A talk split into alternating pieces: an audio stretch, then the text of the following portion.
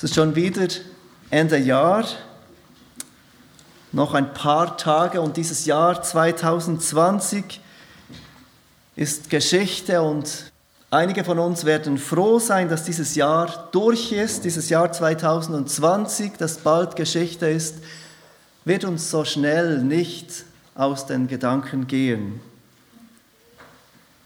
Niemals hätten wir uns vorstellen können, dass in dieser reichen Schweiz wir plötzlich vor leeren Regalen stehen würden.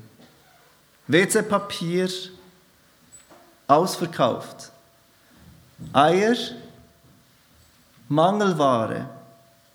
Restaurants geschlossen, ÖV reduziert, obligatorische Schulen zu, Schutzmasken obligatorisch, Singen verboten. Dieses Jahr bot uns wirklich viele Überraschungen, viele Dinge geschahen, die wir uns nicht hätten vorstellen können. Was für ein unerwartetes und verrücktes Jahr.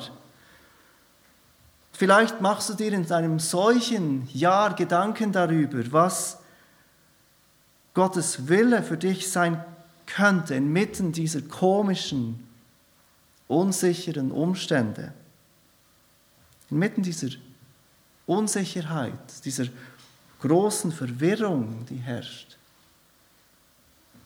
Und ich kann dir sagen, was Gottes Wille ist für dich in dieser Situation. Ich kann dir sagen, was Gottes Wille für dich ist mit absoluter Sicherheit und mit göttlicher Autorität. Gott will, dass du dankbar bist. Gott will, dass du inmitten dieser Umstände dankbar bist. Der Titel der heutigen Predigt lautet, sei in allem dankbar. Seid in allem dankbar. Und ihr findet den Predigtext im 1. Thessaloniker, Kapitel 5. Ich bitte euch, eure Bibeln aufzuschlagen und Währenddem ihr aufschlagt, möchte ich euch ein paar Dinge über den ersten Thessaloniker erzählen. Wir sind eigentlich nicht im ersten Thessaloniker, wir sind im ersten Korintherbrief. Aber ich denke, dass sich das Ende des Jahres immer ganz gut eignet, um über das Jahr nachzudenken und dankbar zu sein für das, was Gott getan hat in diesem Jahr. Und dieser Text aus dem 1. Thessaloniker 5 wird uns, so vertraue ich, dabei helfen. Der erste Thessaloniker wurde geschrieben vom Apostel Paulus. Wir sind, wie gesagt, sonst im ersten Korintherbrief auch geschrieben vom Apostel Paulus. Und wahrscheinlich wurde dieser Brief während der zweiten Missionsreise geschrieben. Und genau während diesem 18-monatigen Aufenthalt in der Gemeinde in Korinth. In den Jahren 49 bis 52. Also knapp 20 Jahre nachdem unser Herr gestorben, auferstanden und aufgefahren ist zur Rechten des Vaters. Ein Hauptthema des Buches des ersten Thessalonikers ist das zweite Kommen von Jesus Christus. Wir haben das vor ein paar Wochen angeschaut, dass Jesus wiederkommen wird und der erste Thessaloniker thematisiert das zweite Kommen von Jesus und erwähnt diese Tatsache, dass Jesus wiederkommt in jedem Kapitel, jedem der fünf Kapitel. Und am Ende des Briefes schreibt Paulus die folgenden Worte. Kapitel 5, Verse 16 bis 18. Freut euch alle Zeit. Betet ohne Unterlass. Seid in allem dankbar, denn das ist der Wille Gottes in Christus Jesus für euch. Es ist auf diesen letzten Vers, diesen Vers 18, den wir uns heute Morgen konzentrieren wollen. Seid in allem dankbar, denn das ist der Wille Gottes in Christus Jesus für euch. Hast du schon einmal darüber nachgedacht, dass es Gottes Wille für dich ist, dass du dankbar bist in allem? Die Anweisung von Paulus ist nicht schwierig zu verstehen. Sei dankbar, sagt er, oder drückt Dankbarkeit aus. Und natürlich spricht Paulus hier nicht von einem reinen Lippenbekenntnis. Er spricht nicht nur von Worten, die wir aussprechen, von Worten der Dankbarkeit. Nein, er meint, wir sollten ein dankbares Herz haben, das sich daraus, darin zeigen wird, dass wir dankbar sind in unseren Worten. Paulus ist überzeugt, wie es Jesus gelehrt hat, dass was aus unserem Mund kommt, ist das, was in Wirklichkeit in unseren Herzen ist. Und so meint Paulus, wenn er sagt, seid dankbar in allem, sagt in allem Dank, dass wir dankbare Herzen haben sollen. Und diese Dankbarkeit ausdrücken in Worten. Und dann sagt er, in allem seid dankbar, in allem und es ist ganz wichtig, dass wir hier verstehen, dass er sagt, in allem und nicht für alles. Was Paulus uns hier befiehlt, bedeutet nicht unbedingt, dass wir für jedes Leid dankbar sind. Paulus befiehlt uns nicht dankbar zu, sein für das Leid, das an uns oder um uns oder in der Welt generell geschieht, als dass wir danken sollen für die Menschen, die jeden Tag sterben. Oder danken sollen für die Menschen, die krank werden. Oder danken sollen für Leid, das uns geschieht. Das ist nicht das, was Paulus hier befiehlt, sondern er sagt, in allem. Und diese Überzeugung kommt in einigen Übersetzungen zum Ausdruck, wenn sie hinzufügen, in allen Umständen. Seid dankbar in allen Umständen. Und dann beantwortet Paulus auch noch die Frage, weshalb sollen wir dankbar sein in allen Umständen? Nicht, weil die Umstände immer so gut sind, nicht, weil wir als Christen keine schwierigen Situationen erleben, nicht, weil wir an einen Gott glauben, der uns immer das gibt, was wir gerne haben möchten. Das ist nicht der Grund, weshalb Paulus sagt, dass wir dankbar sein sollen, weil unser Leben immer angenehm ist und es immer unsere erste Reaktion ist, dankbar zu sein für das, was wir haben. Paulus gibt den folgenden Grund. Seid dankbar in allem, im zweiten Teil von Vers 18, denn das ist der Wille Gottes in Christus für euch. Das ist Gottes Wille für dich und mich heute Morgen, dass wir lernen, in allem, in jeder Situation, in allen Umständen dankbar zu sein. Paulus Anweisung ist einfach zu verstehen. Ist sie nicht? Sei dankbar in allen Umständen, das ist, was Gott von dir will. Es ist gar nicht so einfach, diese klare Anweisung umzusetzen in jedem Tag. Es ist gar nicht so einfach, das zu tun, was Paulus hier diesen Menschen in Thessalonik und uns heute befiehlt, in allem dankbar zu sein, auch wenn die Umstände schwierig sind. Wir wollen uns heute Morgen gemeinsam etwas über die Situation der Thessaloniker, der Christen in Thessalonik ähm, widmen.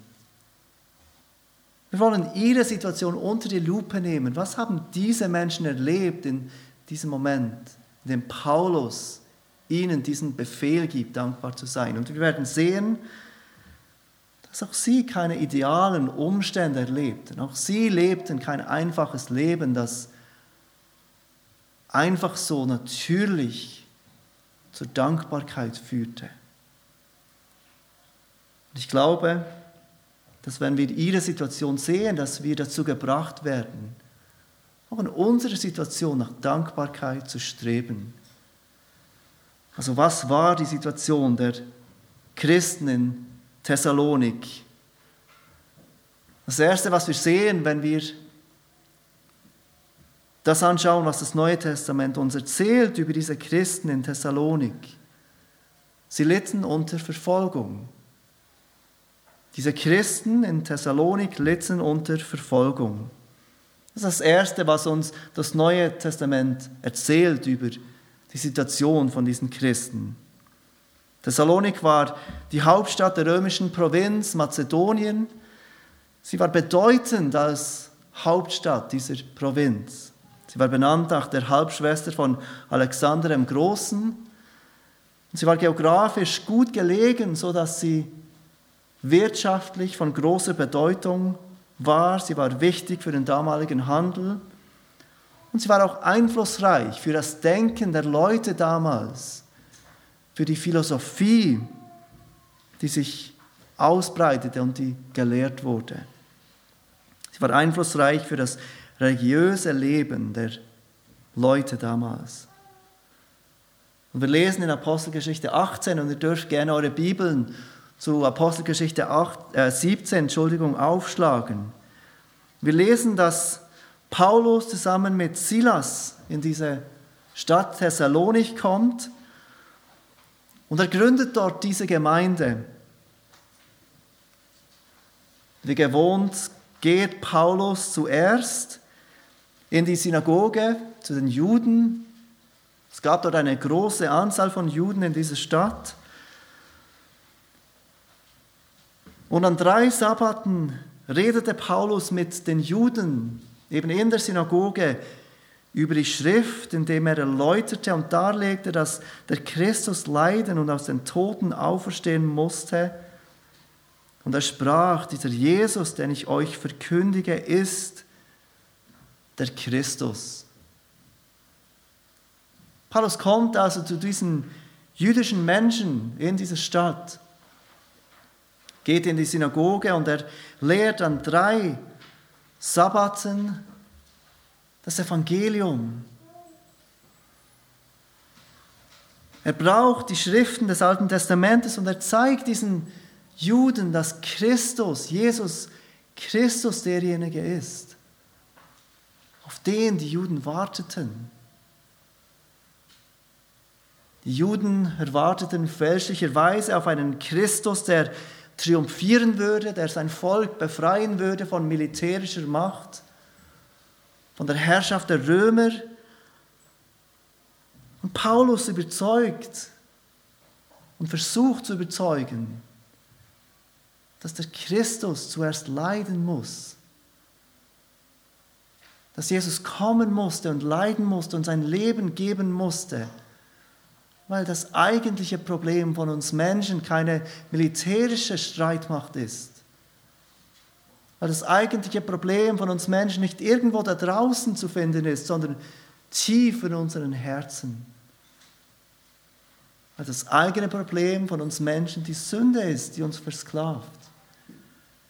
Die Rebellion gegen Gott. Und Paulus erklärt anhand der Schriften des Alten Testamentes, dass dieser Jesus der Messias war, der gerecht lebte, der in allem gehorsam war, aber der zuletzt sein Leben am Kreuz hingab, stellvertretend für jeden, der einmal glauben würde, damit Menschen Befreiung nicht von den Römern, nicht von den äußeren Umständen, sondern von ihren Sünden und dem kommenden Sohn Gottes befreit würden.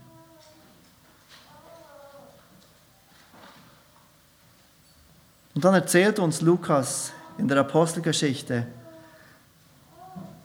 von der Reaktion einiger dieser Menschen, die Paulus hörten. Wir lesen es ab Vers 4 von Apostelgeschichte 7. Und etliche von ihnen wurden überzeugt und schlossen sich Paulus und Silas an. Auch eine große Menge der gottesfürchtigen Griechen sowie nicht wenige der vornehmsten Frauen. Einige dieser Menschen glaubten dem Evangelium. Sie hörten auf, auf sich selbst zu vertrauen und sie vertrauten auf dieses vollendete Werk von Jesus Christus am Kreuz. Und sie schlossen sich Paulus und Silas an. Und sie gründeten diese Gemeinde in Thessalonich. Aber es war nicht die einzige Reaktion auf die Predigt des Evangeliums durch den Apostel Paulus. Wir lesen weiter ab Vers 5. Und ich lese den ganzen Text bis Vers 11. Aber die Juden, die sich weigerten zu glauben, wurden voll Neid und gewannen etliche boshafte Leute vom Straßenpöbel, erregten einen Auflauf und brachten die Stadt in Aufruhr. Und sie drangen auf das Haus Jasons ein und suchten sie um sie vor die Volksmenge zu führen. Als sie sich aber nicht fanden, schleppten sie den Jason und etliche Brüder vor die Obersten der Stadt und schrien, diese Leute, die die ganze Welt in Aufruhr versetzen, sind jetzt auch hier. Jason hat sie aufgenommen und doch handeln sie alle gegen die Verordnungen des Kaisers, indem sie sagen, ein anderer sei König, nämlich Jesus. Sie brachten aber die Menge und die Stadtobersten, welche dies hörten, in Aufregung, so dass sie Jason und die übrigen nur gegen Bürgschaft freiließen. Die Brüder aber schickten sogleich während der Nacht Paulus und Silas nach Beröa, wo sie sich nach ihrer Ankunft in die Synagoge der Juden begaben. Diese aber waren edler gesinnt als die in Thessalonich und nahmen das Wort mit aller Bereitwilligkeit auf und sie forschen täglich in der Schrift, ob es sich so verhalte. Seht ihr die Feindseligkeit der Menschen in Thessalonich? Sie drangen in das Haus des Jasons ein, sie suchten Paulus und Silas und als sie sie nicht fanden, gaben sie nicht auf. Sie gaben sich nicht zufrieden, dass sie diese, die das Evangelium verkündeten, nicht fanden. Nein, sie nahmen Jason, diesen Gastgeber, und schleppten ihn und etliche Brüder vor die Obersten der Stadt. Und sie klagen sie an für die Aufruhr, die sie verursachten durch die Predigt des Evangeliums. Jason und die übrigen Brüder werden verurteilt und sie kommen nur gegen Bezahlung frei, wie uns Lukas berichtet. Seht ihr diese feindselige Atmosphäre, in welcher Paulus diese Gemeinde in Thessalonich gründete? Einige kamen zum Glauben, aber andere wurden verstockt und sie fingen an, feindselig zu sein. Sie schleppten diese Jünger vor, die, vor das Gericht, vor die Obersten der Stadt. Sie wollten, dass sie verurteilt werden. Das war die Atmosphäre, in welcher Paulus diese Gemeinde gegründet hat. Aber dann, wenn wir den Brief lesen, den ersten Thessaloniker, wenn wir den Brief aufmerksam lesen, dann sehen wir, dass sich die Situation in Thessalonich wahrscheinlich gar nicht so verändert hat. Es scheint keine bessere Situation zu sein für diese Christen, die sich jetzt als Gemeinde treffen. Ich dürfte gerne zurückgehen zum ersten Thessaloniker. Gleich am Anfang des Briefes, im Kapitel 1, Vers 3, fällt auf, dass Paulus dankt für das standhafte Ausharren dieser Gläubigen. Und mir ist nicht bekannt, dass Paulus in irgendeinem anderen Brief an Gemeinden anfängt mit einem Dank für das standhafte Ausharren. Die Situation war nicht besser für diese Menschen in Thessalonik. Dann erwähnt er im Vers 6 von Kapitel 1, dass sie unsere und des Herrn Nachahmer geworden sind, indem ihr das Wort unter viel Bedrängnis aufgenommen habt, mit Freude des Heiligen Geistes. Sie nahmen das Wort auf mit viel Bedrängnis und sie nahmen es auch mit Freude des Heiligen Geistes, also nicht mit natürlicher Freude, mit übernatürlicher Freude. Freude, die vom Heiligen Geist bewirkt wurde. Und auch das zeugt davon, dass diese Situation, in welcher sich die Menschen in Thessalonik befanden, alles andere als ideal war. Weiter sagt Paulus, dass ihr Glaube zum Vorbild geworden ist, Vers 7 von Kapitel 1. Und dass ihr Glaube überall bekannt wurde, Vers 8. Auch das zeugt davon, dass diese Bedrängnis dieser Gläubigen wirklich groß war, dass ihr Glaube inmitten dieser nicht idealen Umstände überall bekannt wurde. Paulus schreibt auch, dass er ihnen das Evangelium unter viel Kampf verkündigte. 2, Vers 2. Und dann im Kapitel 2, die Verse 14 bis 15 sagt Paulus, dass sie Nachahmer der Gemeinden Gottes geworden sind, die in Judäa in Christus Jesus sind, weil ihr dasselbe erlitten habt von eurer eigenen Volksgenossen, wie sie von den Juden. Diese haben auch den Herrn Jesus und ihre eigenen Propheten getötet und haben uns verfolgt. Diese jungen Christen in Thessalonik hatten kein bequemes, unbeschwerliches, angenehmes Leben in dieser Welt. Der Glaube wurde von den Menschen um sie herum abgelehnt. Und nicht nur ihr Glaube wurde abgelehnt, sie als Personen wurden abgelehnt aufgrund ihres Glaubens. Ich glaube, für uns ist es eines, wenn uns Leute sagen, nein, mit deinem Glauben möchte ich nichts zu tun haben. Aber was ist, wenn sie sagen, mit dir möchte ich nichts zu tun haben aufgrund von deinem Glauben?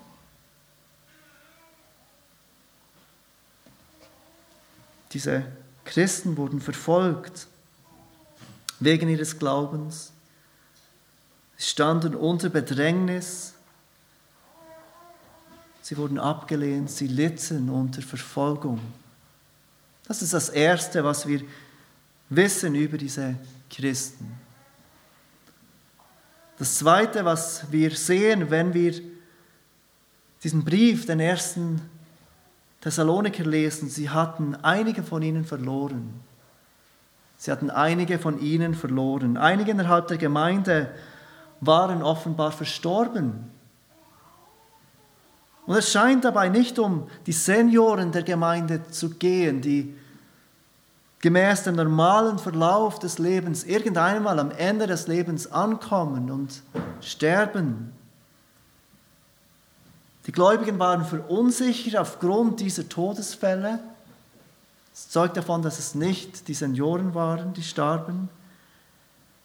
Es scheint, dass es Gläubige waren, die mitten aus dem Leben gerissen wurden. Es scheint, dass diese Todesfälle eine große Betrübnis hervorbrachte in der Gemeinde. Und es war nicht nur ein Todesfall, es waren mehrere. Wir wissen nicht, ob es im Zusammenhang mit der Verfolgung war oder was der Grund für diese Todesfälle waren. Aber wir sehen, dass sie Trost brauchten. Dass die Situation schwierig war für diese Christen. dass sie diese Todesfälle nicht so richtig einordnen konnten. Was passiert genau mit uns? Weshalb sterben diese Menschen in unserer Gemeinde? Und sie brauchten Lehre, was mit diesen Entschlafenen, wie sie Paulus nennt, passieren würde. Und wir sehen das im 1. Thessaloniker 4, ab Vers 13.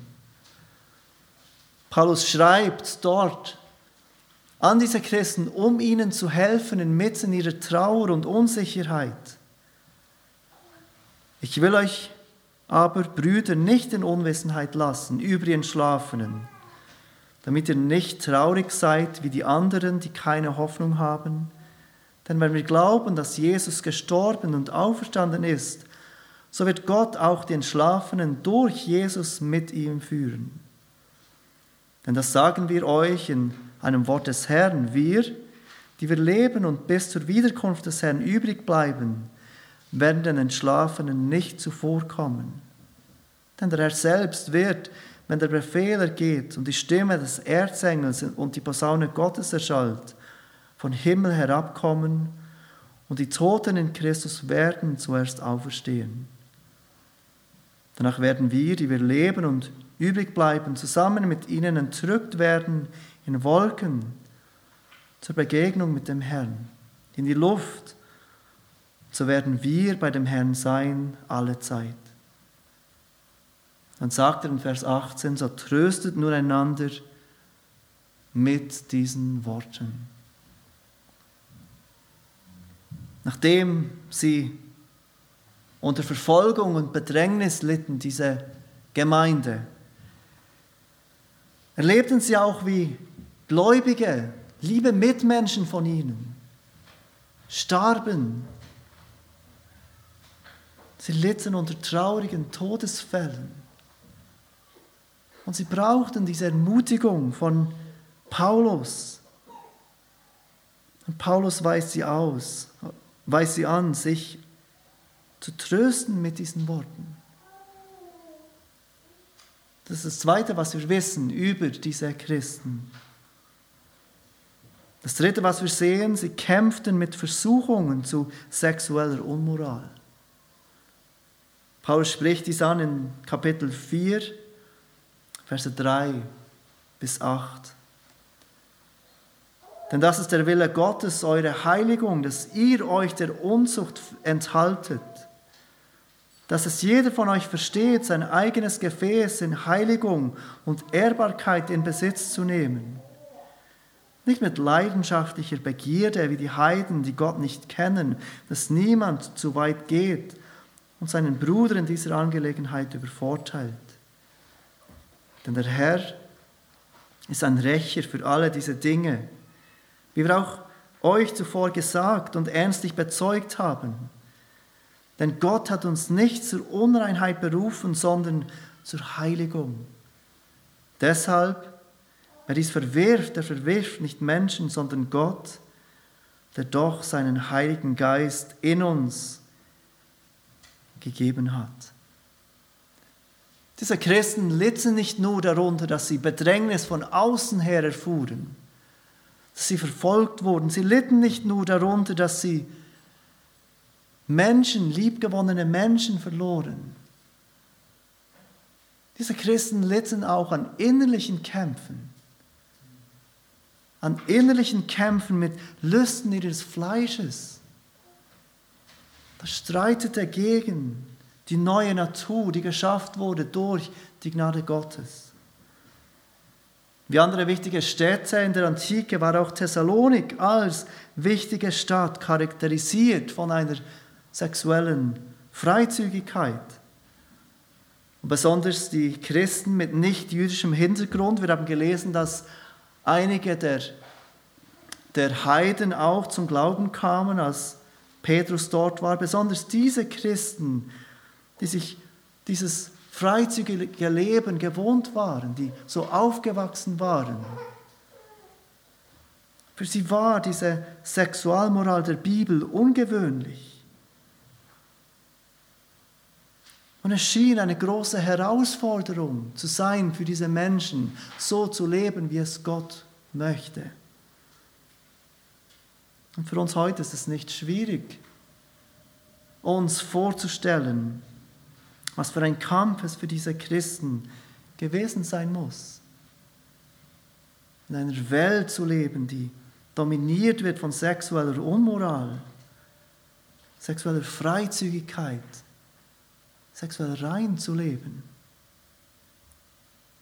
Paulus erinnert die Thessaloniker in seinem Brief daran, dass Gott uns nicht zur Unreinheit berufen hat, sondern zur Heiligung. Und er tut dies, weil es nicht eine Selbstverständlichkeit war für diese Christen. Er erinnert sie daran an die Wichtigkeit der Heiligung, weil sie genau dort herausgefordert waren.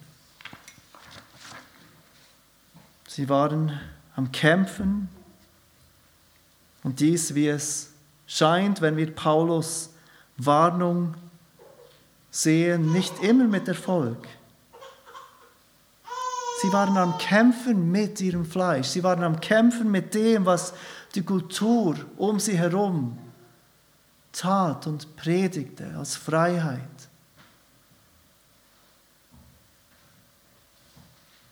Das ist das Dritte, das wir sehen über diese Christen. Sie hatten Kämpfe von außerhalb.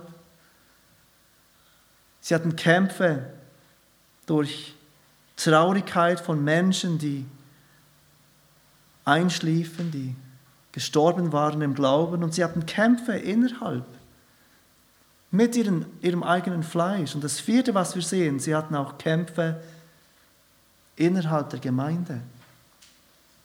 Das vierte, sie hatten Menschen innerhalb der Gemeinde, die offenbar vom Reichtum anderer lebten. Wir sehen das, wenn wir Paulus Verse 9 bis 12 lesen vom vierten Kapitel. Paulus schreibt dort über die Bruderliebe aber, braucht man euch nicht zu schreiben, denn ihr seid selbst von Gott gelehrt, einander zu lieben. Und das tut ihr auch an allen Brüdern, die in ganz Mazedonien sind. Wir ermahnen euch aber, ihr Brüder, dass ihr darin noch mehr zunehmt und eure Ehre darin sucht, ein stilles Leben zu führen, eure eigenen Angelegenheiten zu besorgen und mit euren eigenen Händen zu arbeiten, so wie wir es euch geboten haben, damit ihr anständig wandelt gegenüber denen außerhalb der Gemeinde und niemand nötig habt.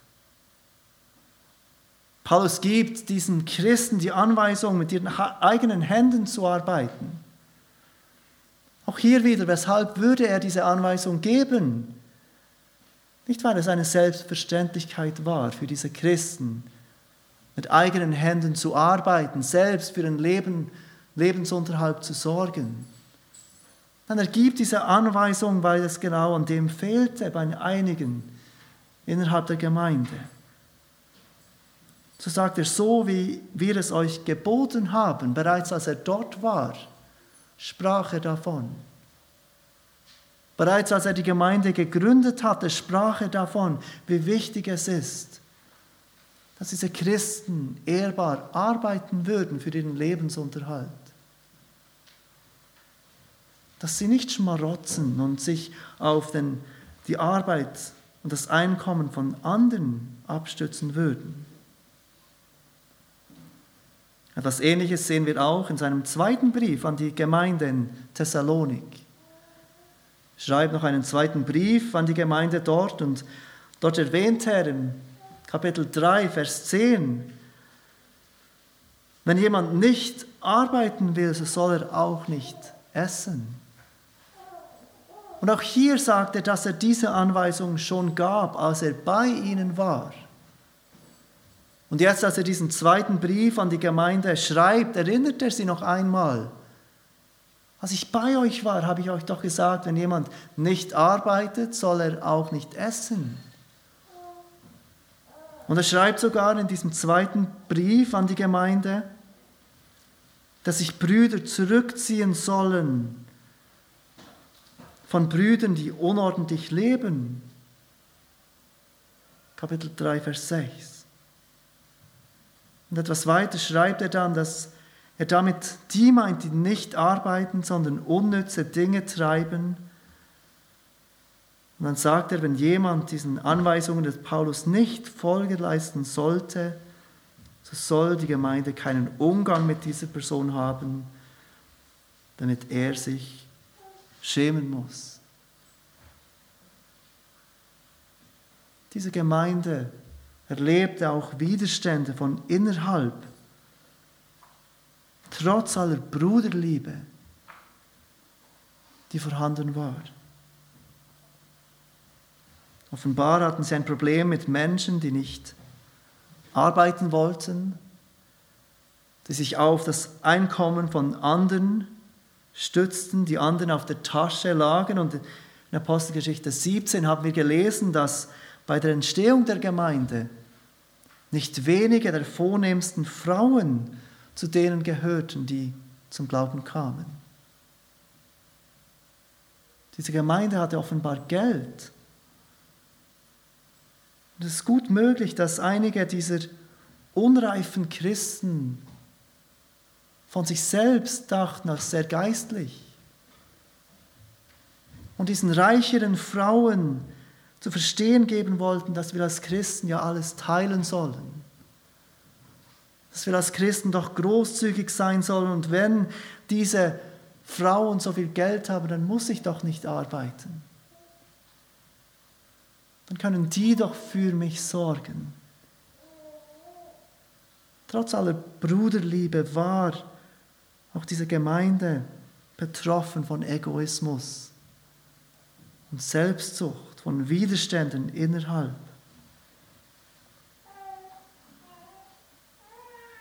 Wenn wir die Ausführungen vom ganzen Neuen Testament lesen über diese Gemeinde in Thessalonik,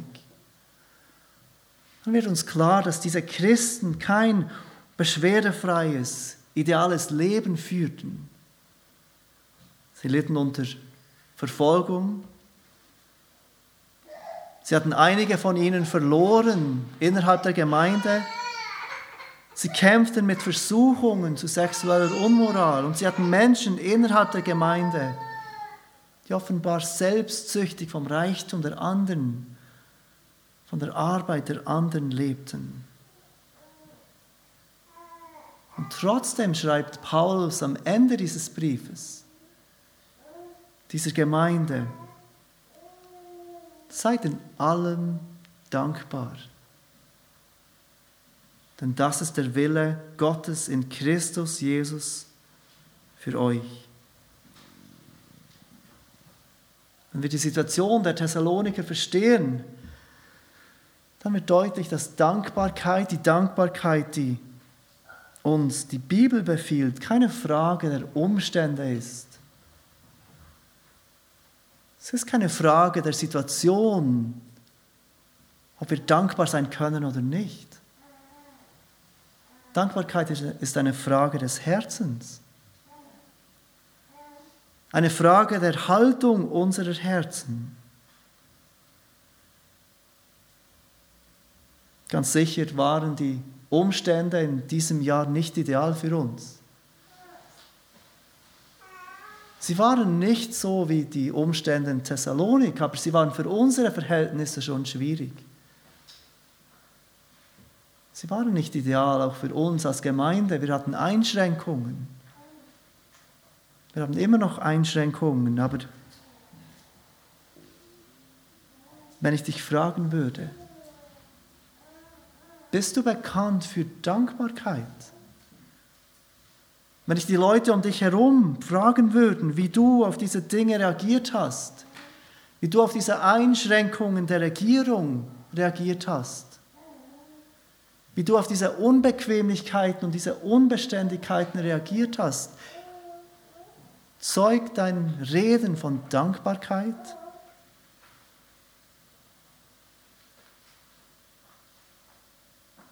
Würden deine Mitmenschen sagen, dass du ein dankbarer Mensch bist?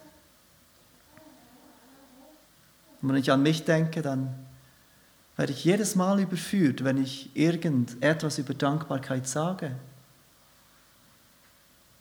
Es ist einfach zu lesen, seid in allem dankbar. Aber wir brauchen Gottes Gnade, dass wir dankbar sein können in allem. Lasst uns zusammen beten.